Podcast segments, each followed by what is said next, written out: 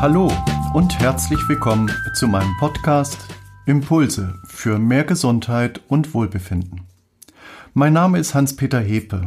Ich bin systemischer Berater, Präventologe und Psychotherapeut.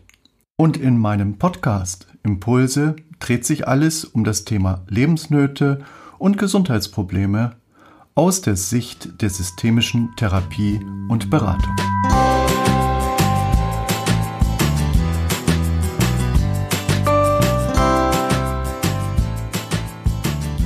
Mein Thema heute Alkoholismus, wenn die Seele ertrinkt. Viele Jahre war Daniel schwerst alkoholabhängig. Seit er sich in unseren Gesprächen öffnen konnte, ist endlich der Druck aus dem Kessel. Er fühlt sich nicht mehr getrieben. Alkoholismus ist die drittgrößte Volkskrankheit in Deutschland. Für viele ist die eigene Alkoholsucht schambesetzt. Und trotzdem, lieber Alkoholiker als verrückt sein. Daniel hat es geschafft. Mit der Kraft einer tiefgreifenden Imagination konnte er sein Trauma und das Symptom Alkoholsucht lösen. Vielleicht hatte ja alles damit angefangen, als sein Vater ihn regelmäßig im dunklen Kohlenkeller einsperrte und ihm nichts geblieben war als seine körperliche Erregung und seine eigenen Gedanken. Oder als die anderen in der Schule ihn nicht beachteten und er sich Mut antrank, um sozial zu funktionieren. Doch wir leiden nicht unter den Ereignissen, Erschütterungen, wie viele annehmen, sondern unter unseren Bewältigungsstrategien, wie wir mit den Erschütterungen umgehen. Daniel konnte in vielen verschiedenen Therapien nie über seine Familienumstände sprechen. Wie er selbst auch sagte, ich konnte mich einfach niemandem gegenüber öffnen, aus Angst, wieder Ausgrenzung und Ablehnung zu erfahren. Also, Sie bemerken schon, Reden ist nicht immer zielführend. Immer wieder kam er in die Gedankenschleifen, in denen es nur den einen Gedanken gab. Du schaffst das nicht. Du schaffst das nicht. Du schaffst das nicht. Hören Sie dazu unbedingt auch die Episode Ich bin doch kein Psycho. Ich machte mich mit Daniel an die Arbeit. Zu Beginn der Sitzung lag seine Herzfrequenz bei 125 Schlägen pro Minute. Ein Anzeichen für den Zustand sympathischer Erregung, also der Erregung des Sympathikus, Flucht, Kampf. Daraufhin haben wir eine kleine Entspannungsübung gemacht, woraufhin sich sein Puls auf einen Wert von 100 Schlägen pro Minute normalisierte. Eine merkliche Besserung von Daniels Zustand. Doch jetzt stieg sein Puls auf 155 Schläge pro Minute. Eine Hyperaktivität des Sympathikus. Dem folgte ein langsames Absinken doch jetzt sank der Puls von Daniel rasch auf beängstigende 50 Schläge pro Minute, was den Beginn einer unerwarteten starken parasympathischen Dominanz, einem Shutdown, einer Erstarrung entsprach. Sein Gesicht war leichenblass und seine Finger wurden eiskalt. Daniels Blick fixierte mich und flehte mich an. Ich sterbe. Lassen Sie mich nicht sterben. Helfen Sie mir. Ich sterbe. Im Augenblick der Gefahr gelang es mir, Daniel dazu zu bringen, sich eine motorische Kampfhandlung mit seinem Vater im dunklen Kohlenkeller vorzustellen. Ich forderte ihn dem Augenblick der Erstarrung auf Daniel, sieh deinen Vater, wie er dich wieder einmal am Arm gepackt hat, die Kellertür öffnet und dich die Treppe herunterzerrt in den dunklen Kohlenkeller. Bemerke, wie er plötzlich sein Gleichgewicht droht zu verlieren. Er wird gleich mit dir die Kellertreppe hinunterfallen. Daniel, sieh das Treppengeländer.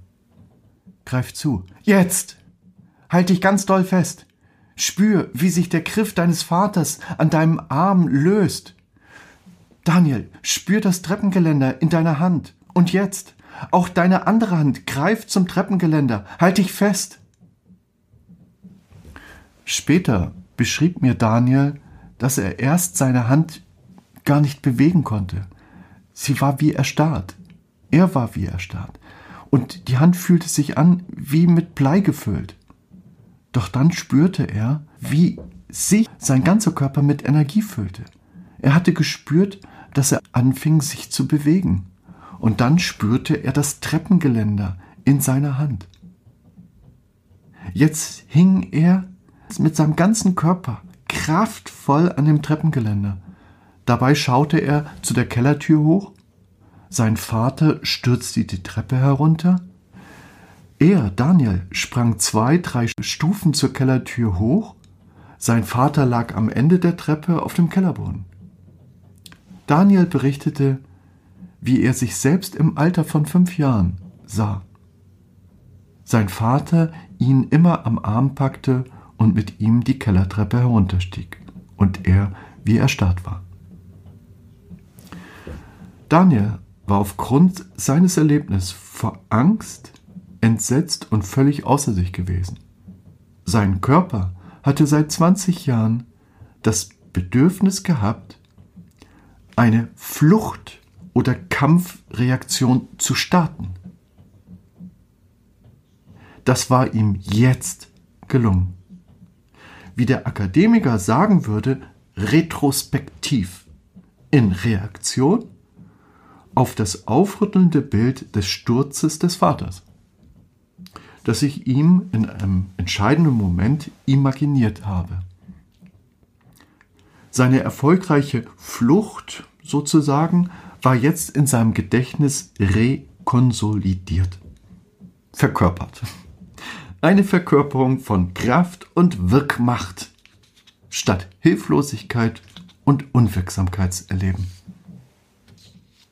Während der Sitzung erlebte Daniel kleine Schüttel- und Zitteranfälle, Schwankungen von Erregung, Wechsel von Kälte- und Hitzeempfindung und mehrere Phasen spontanen tiefen Atmens.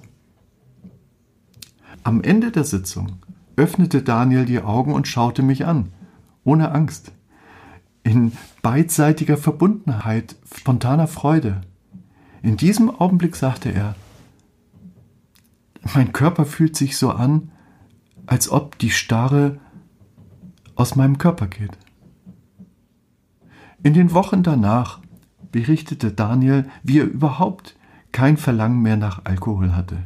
Viele seiner körperlichen Symptome, besonders diese körperliche Erregung, verschwunden sei und er sich endlich seiner Masterarbeit zuwenden konnte. Übrigens, Alkohol entzieht uns Mineralien und Vitamine, ganz besonders das Vitamin B1, auch Thiamin genannt. Thiamin kann der Körper selbst nicht herstellen, ist aber ein unglaublich lebenswichtiger Stoff für den Kohlenhydratstoffwechsel, dem wichtigsten Energieträger des menschlichen Körpers. Ein chronischer Thiaminmangel durch Alkohol führt zu Störungen, tiefgreifenden Störungen im Energiestoffwechsel des Gehirns und führt zu Nervenschädigungen wie Merkfähigkeit, erhöhter Hirndruck, Missempfindungen an Händen und Füßen, Muskelschwäche bis hin zu Muskelabbau, Gehstörung und so weiter. Das ist der Grund, wenn von B-Vitaminen für die Nerven gesprochen wird. Jeder hat davon schon einmal gehört. Man sollte also unbedingt darauf achten, dass wenn man noch nicht vom Alkoholtrinken Abstand nehmen kann, doch zumindest regelmäßig eine extra Portion Inus B-High Tabletten einzunehmen. Was war jetzt der entscheidende Punkt für die Auflösung? Wir werden durch unsere Körperempfindungen verängstigt. Achtung, bemerken Sie es noch einmal ganz genau. Wir werden durch unsere Körperempfindungen verängstigt. Wenn sich diese Erstarrungsempfindungen seiner natürlichen Auflösung nähern und diese Körperempfindungen können zu einer erneuten Konfrontation mit den sehr starken sympathischen Reaktionen, also dem Sympathikus, führen, die Daniel immer vor dem Einsetzen der roten Ampelphase, also Immobilität, erfahren hatte. Was es mit den Ampelphasen auf sich hat, beschreibe ich in den Episoden Nervus Vagus, der aufgeregte Mensch, Teil 1 und Teil 2. Aber nochmal konkret. Was war der entscheidende Punkt für die Auflösung? Seine verängstigte Reaktion auf die eigenen Körperempfindungen bei Beginn der Lösung aus dem Erstarrungssinn versetzt uns alle immer wieder in die Immobilität und hält uns für Jahre im Schrecken gefangen. Genau das ist der Unterschied zu wildlebenden Tieren. Wildlebende Beutetiere die durch ein Raubtier bedroht werden, fallen in einen Immobilisierungszustand, rote Ampelphase, sich totstellen, in einem körperlichen Zustand der Schreckstarre, ein sogenannter Shutdown, eine Stilllegung. Die betroffenen Tiere lösen sich innerhalb von Minuten aus diesem Lähmungszustand, wenn sich das Raubtier zurückgezogen hat. Gewöhnlich fressen Raubtiere auch keine toten Beutetiere. Im Gegensatz dazu das Säugetier Mensch, das sich immer wieder durch seine eigene körperliche Erregung, erste Instanz, sich selbst verängstigt. Und in zweiter Instanz kommen erst kognitive Geschichten hervor, werden provoziert, was uns dann ein Leben lang zum Beispiel in einer Alkoholsucht als scheinbar einziges Mittel, um die körperliche Erregung abzubauen, festhält. Genau das ist Daniel passiert. Immer wieder hat ihn sein Vater in den Kohlenkeller eingeschlossen, seiner Freiheit beraubt und ihn in Angst und Schrecken versetzt. Heute ist für Daniel Trinken keine Option mehr, wenn das Leben einmal dunkel wird. Er hat verstanden, dass nicht die Gewalt seines Vaters die Ursache war, sondern seine Strategie, sich nicht zu öffnen aus Angst vor weiteren Auseinandersetzungen und seine Körperempfindungen mit Alkohol zu ertränken. Heute genießt er die Natur, trainiert fleißig an seinem ersten Marathonlauf und grenzt sich aktiv von anderen ab, was ihm besonders gut tut. Stellen wir noch einmal fest, eine verinnerlichte Angst hält den Zustand der Immobilität aufrecht. Die Imagination, die ich in ihm ausgelöst habe, ist, dass wir der Erstarrung die Möglichkeit geben, aufzuwachen, rauszukommen. Und die muss aber erst über die gelbe Ampelphase hinausgehen. Also wir müssen eine Flucht- und Kampfreaktion uns vorstellen. Erst dann können wir den körperlichen Erregungsprozess abschließen. Und dabei spielt es überhaupt gar keine Rolle, ob es wirklich so geschah oder nur imaginiert wurde. Achten Sie bitte noch einmal darauf. Solange Sie noch keinen Abstand zum Alkoholtrinken finden, sollten Sie unbedingt regelmäßig B-Vitamine für die Nerven nehmen. Inus hat ein sehr, sehr gutes Präparat und heißt B-High. Da sind die B-Vitamine besonders hoch angesetzt und das hilft, dass der Thiaminmangel nicht entsteht.